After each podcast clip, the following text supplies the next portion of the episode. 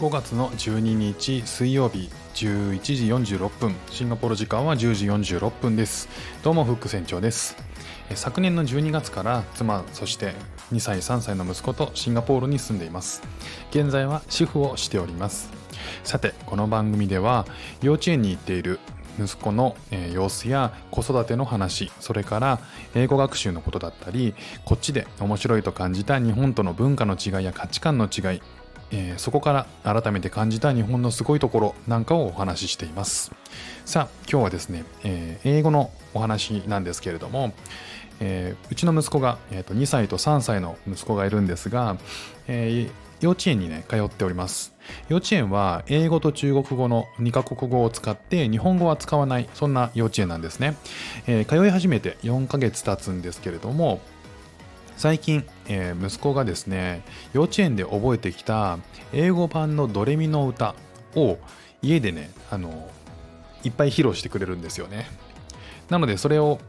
収録してみました。最後に音声を入れておりますので、よかったら聞いてください。さあ、このドレミの歌なんですけれども、最初は、聞いた時になんとなく中国語の歌かなと思ったんですよね。というのも、息子は英語と中国語のを使う幼稚園に行っているので、同時に中国語も言葉を覚えてくるんですよね。なのでこの歌に関しても、ドレミの歌が中国語バージョンであるっていう可能性もあり得たんで、もしかしたら中国語の歌なのかなっていうのをね、妻と話してたんですよ。ただ、先日ですね、妻が英語の歌詞を検索したところ、これが英語の歌だということがね、分かったんですよね。不思議なもので、聞いてるとどんどん英語に聞こえてくるようになるんですよ。なんで分かったかって、歌詞をね、検索してその歌詞の通りに歌ってるっていうのが分かったんですよね。で、妻がその後に正しい発音で何回か歌って聞かせてたんですよ。なのでそれによって息子がの発音がね、少し軌道修正されてきたのか、はたまた僕が英語の歌詞を頭に入れたことによって、息子が歌ってる音が英語の発音っぽく聞こえてきたのかもしれないんですけど、だんだんね、英語に聞こえてくるようになりました。ただ驚いたことっていうのが、ところどころの発音っていうのは違っているんだけど、息子の歌がほぼ確実に正確に歌詞を記憶して歌ってたっていうことなんですよね。面白いなと思って、ちなみに歌詞は概要欄に貼っておきますので、よろしければご覧ください。妻がね、大きな紙、画用紙にその歌詞を書いて壁に貼ってみたんですよ。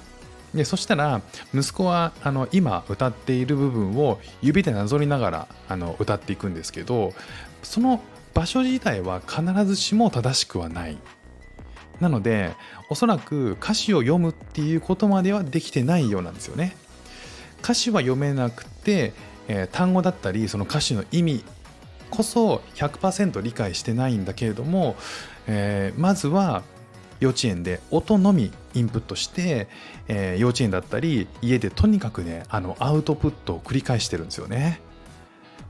幼稚園わかんないですけど、家ではね、とにかく歌ってるんですよ。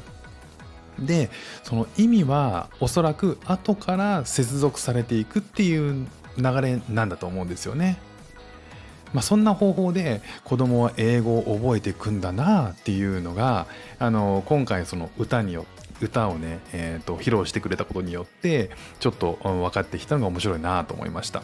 視覚情報、つまりその読むっていうことなしにして音だけでね、ここまで記憶していくっていうのはね、子供の覚え方って面白いなっていうのをね、改めて思いました。さあ、それではね、最後に聞いてください。息子の3歳息子のドレミの歌です。どうぞ。ドアディオ足におりよ、ウェイアジャタドーデンサン、ミアデアトーマイセルフ、ファアノトフワン、ソアリドトイツェン、ダアノトフォロソー、チアジュジュジュジュ、なんだいミファソラシドソド。